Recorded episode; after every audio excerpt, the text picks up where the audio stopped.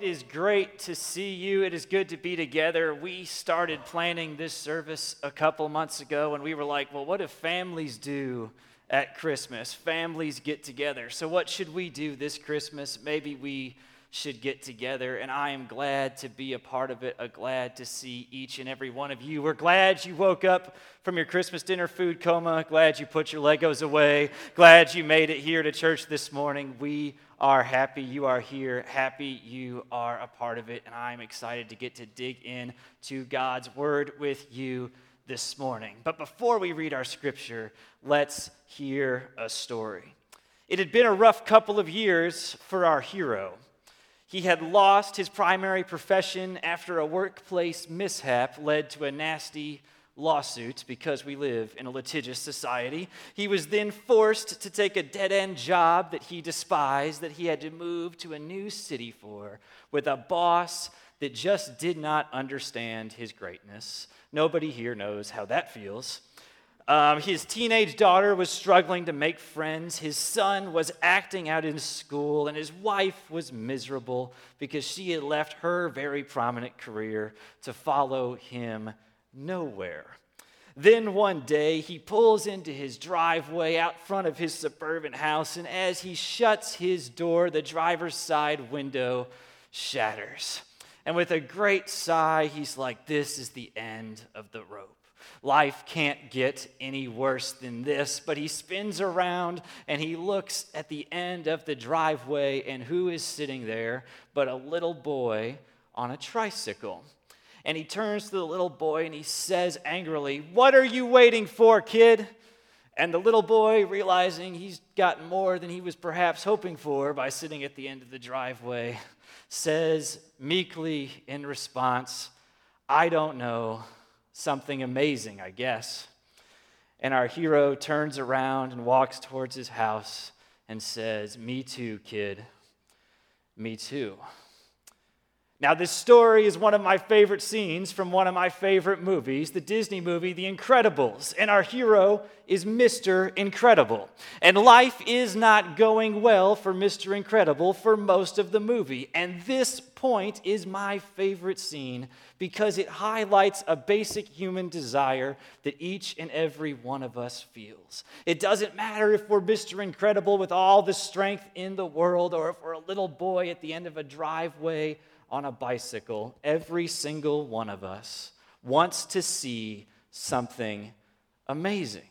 Every single one of us wants our life to matter. Every single one of us wants a life that is a part of something bigger and is a part of something truly amazing. None of us are immune to that draw. And our story from Scripture today is a woman who is in that same spot. While she hasn't had exactly the same life story as Mr. Incredible, life has not gone well for her. And if a little boy had shown up at the end of her driveway, she would have responded to him, Me too, kid, me too. She was waiting for something amazing.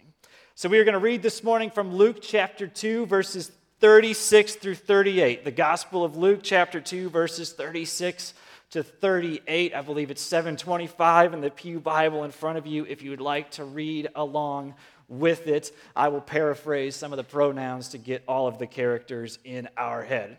But here we go. There was a prophet Anna the daughter of Penuel of the tribe of Asher. She was very old. She had lived her life with her husband seven years and then was a widow until she was 84. She never left the temple but worshiped night and day fasting and praying.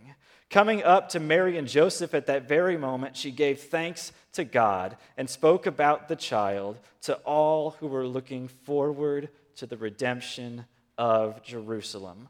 This is the word of the Lord. Be to God. You can find something amazing in Jesus. You can find something amazing in Jesus.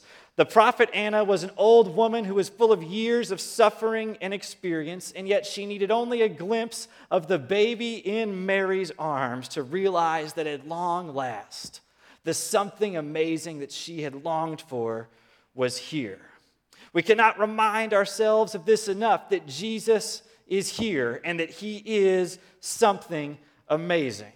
However, to appreciate this moment of Anna's life, to appreciate this moment where she got to see all that she longed for arrive in the temple, we have to sit with Anna's entire life. And we have to let Anna's entire life speak to us. Anna waited 84 years to see something amazing. That's 30,660 days in the temple 30,660 days worshiping, fasting, praying, and waiting. We could forgive Anna if she had given up. That is a long time to pray and see so little in return.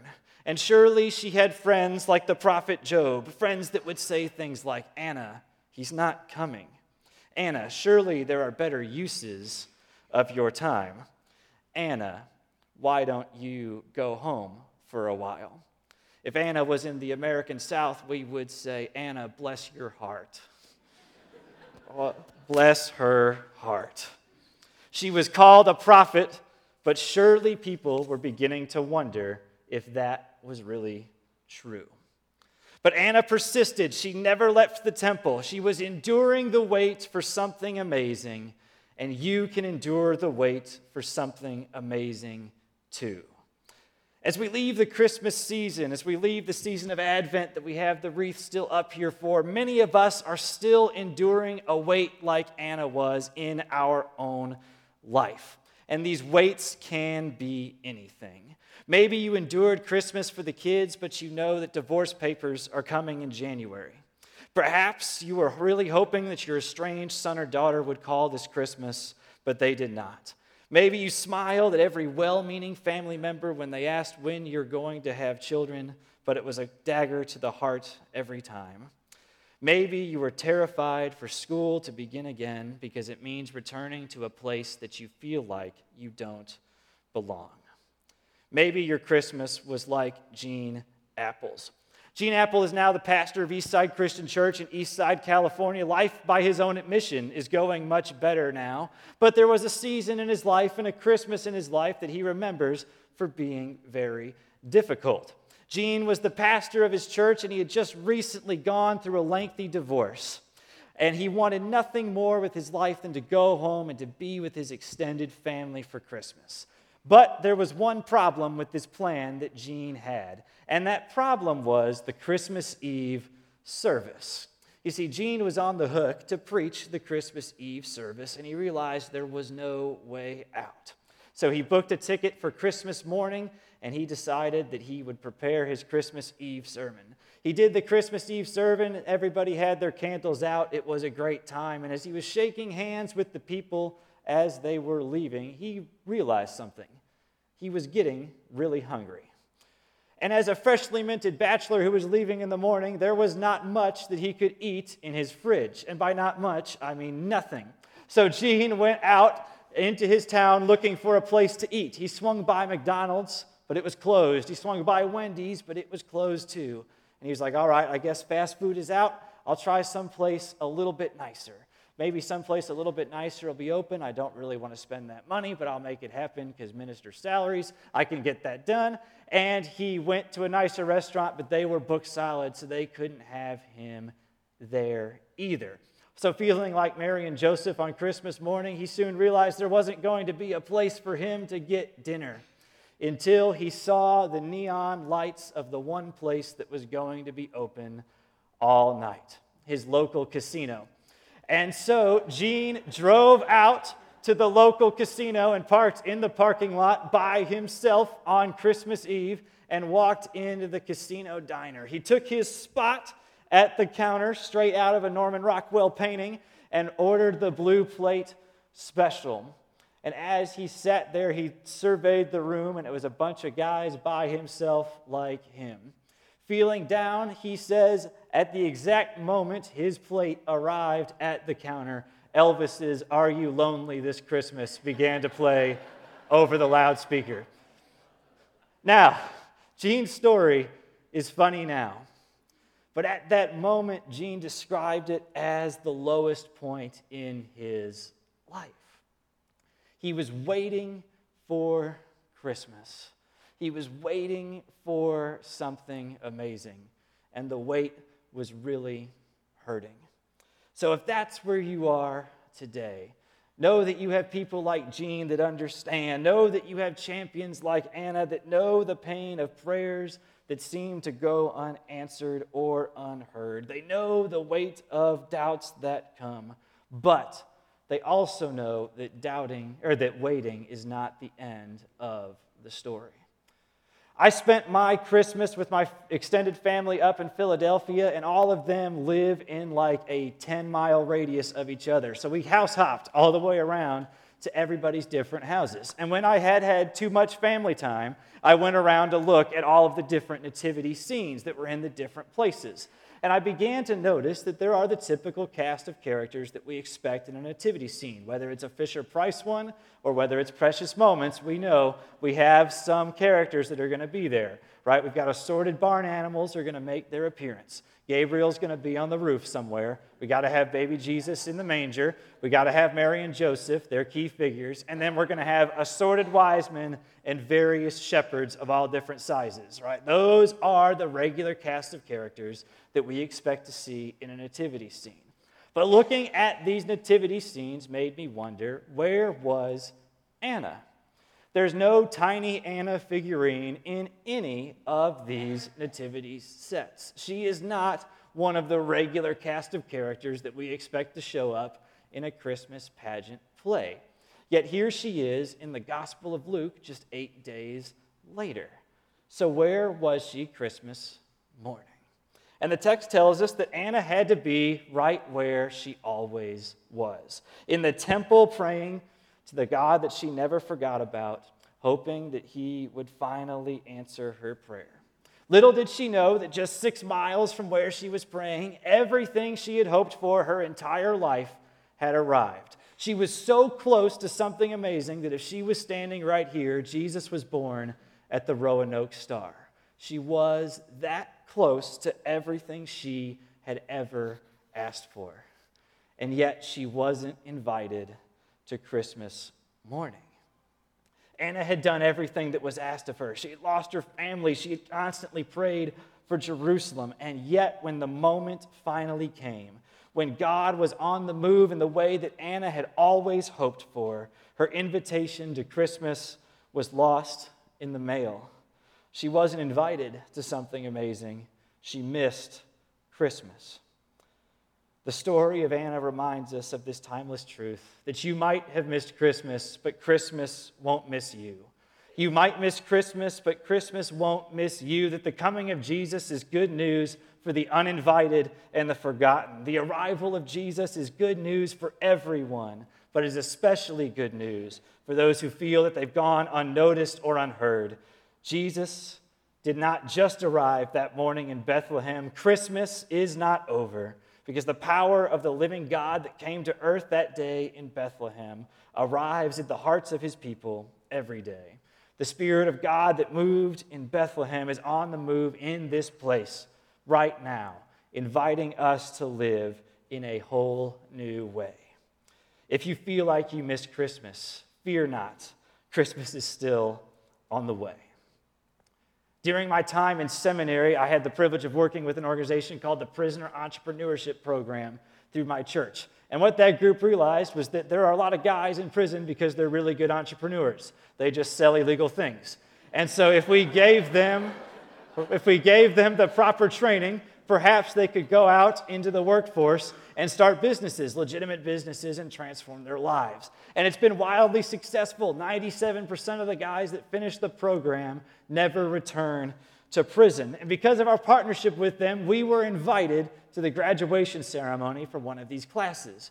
And a few days before the event, they called us and go, hey, one of the guy's grandmothers wants to come to the graduation. Would you all mind picking her up as you drive to the prison? And we are like, absolutely, we're down. Tell us where she is. So, we, early in the morning, we drive to a Hardee's parking lot in Palestine, Texas, and we pick up this man's grandmother. And we drive to the prison and we go through security together and we take our spot at the very end of the gym, the very back of the prison gym.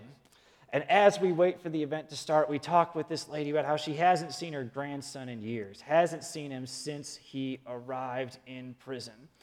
As the, as the event starts, we see, the, we see the graduates start to proceed in, and her grandson spots his grandmother and bolts out of line to give her a hug. Realizing he's holding up the line very quickly and that the guards were not very thrilled about that jumping out of line, he jumps back in line very quick and finds his spot. When our man graduates, we jump up in applause. And as the event ends, we go and find this man with his grandmother, and they embrace.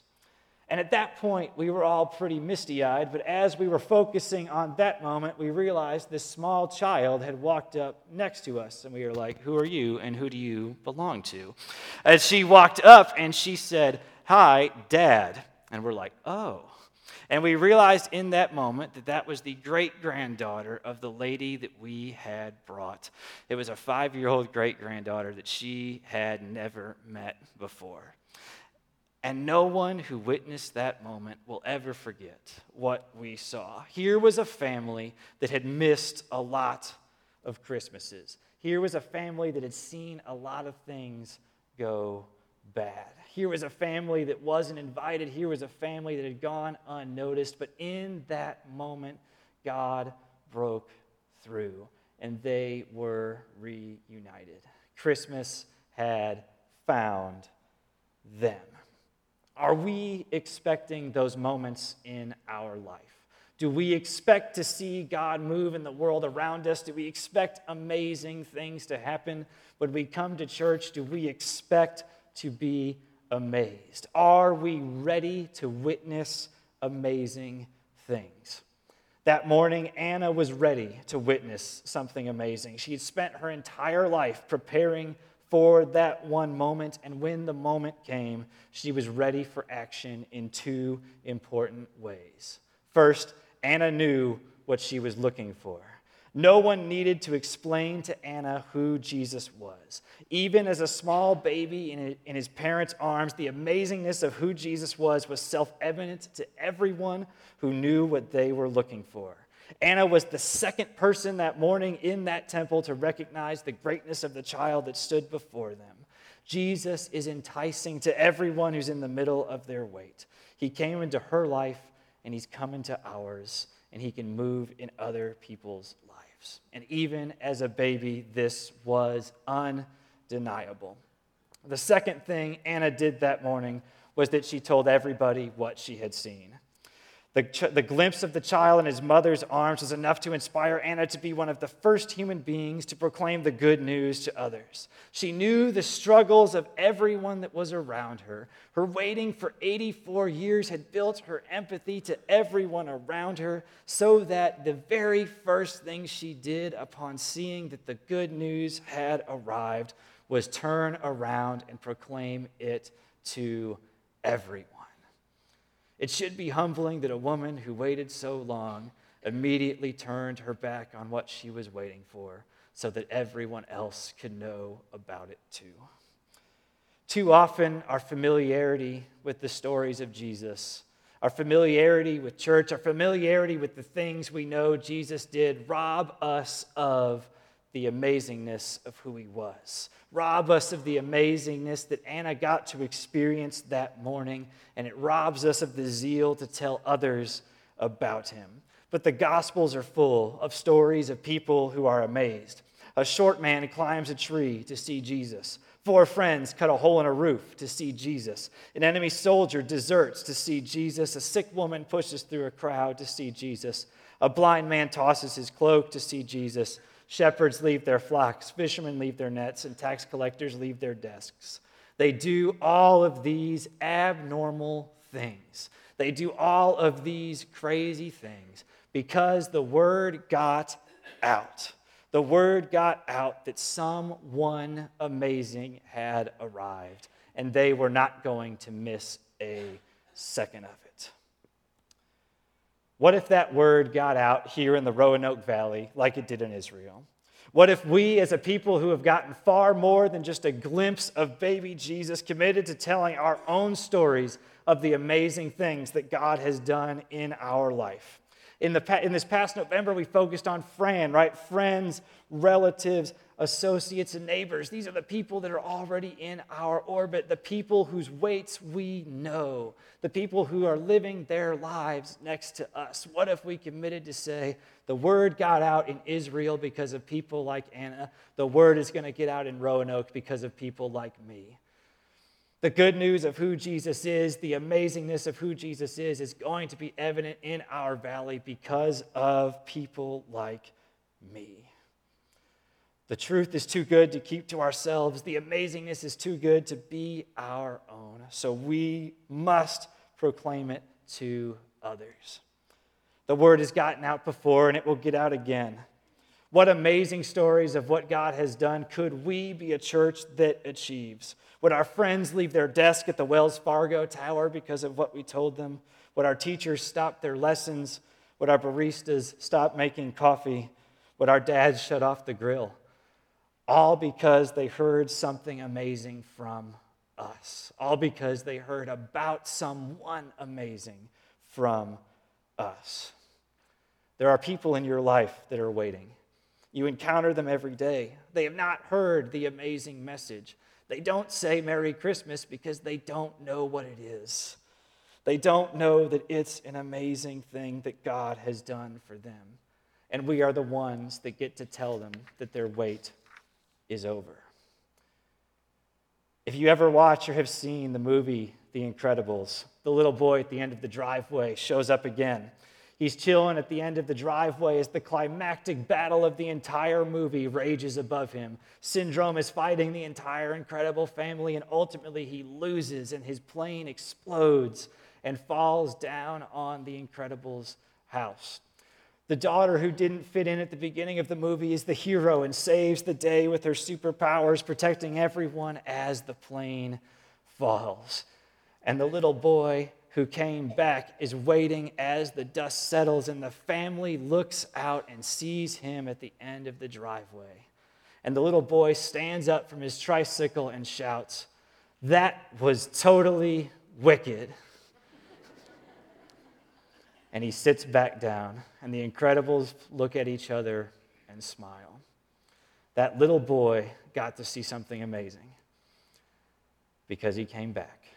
Anna got to see something amazing because she came back. And you get to see something amazing too. Let's pray. Lord Jesus Christ, we thank you for who you are. God, we thank you that you have transformed our lives, that you really are someone amazing, that you are someone worth telling the world about that you are someone who has transformed our lives, that has changed everything about the way we live now. Lord, as we head into a new year, may the word get out in the Roanoke Valley because of us. It's in your name we pray, Lord. Amen. Now, perhaps you want to be a part of something amazing. Perhaps you haven't experienced before. Perhaps you don't know just how Merry Christmas is. And you want that relationship with Jesus. You've been coming for a long time, but you are ready to see something amazing.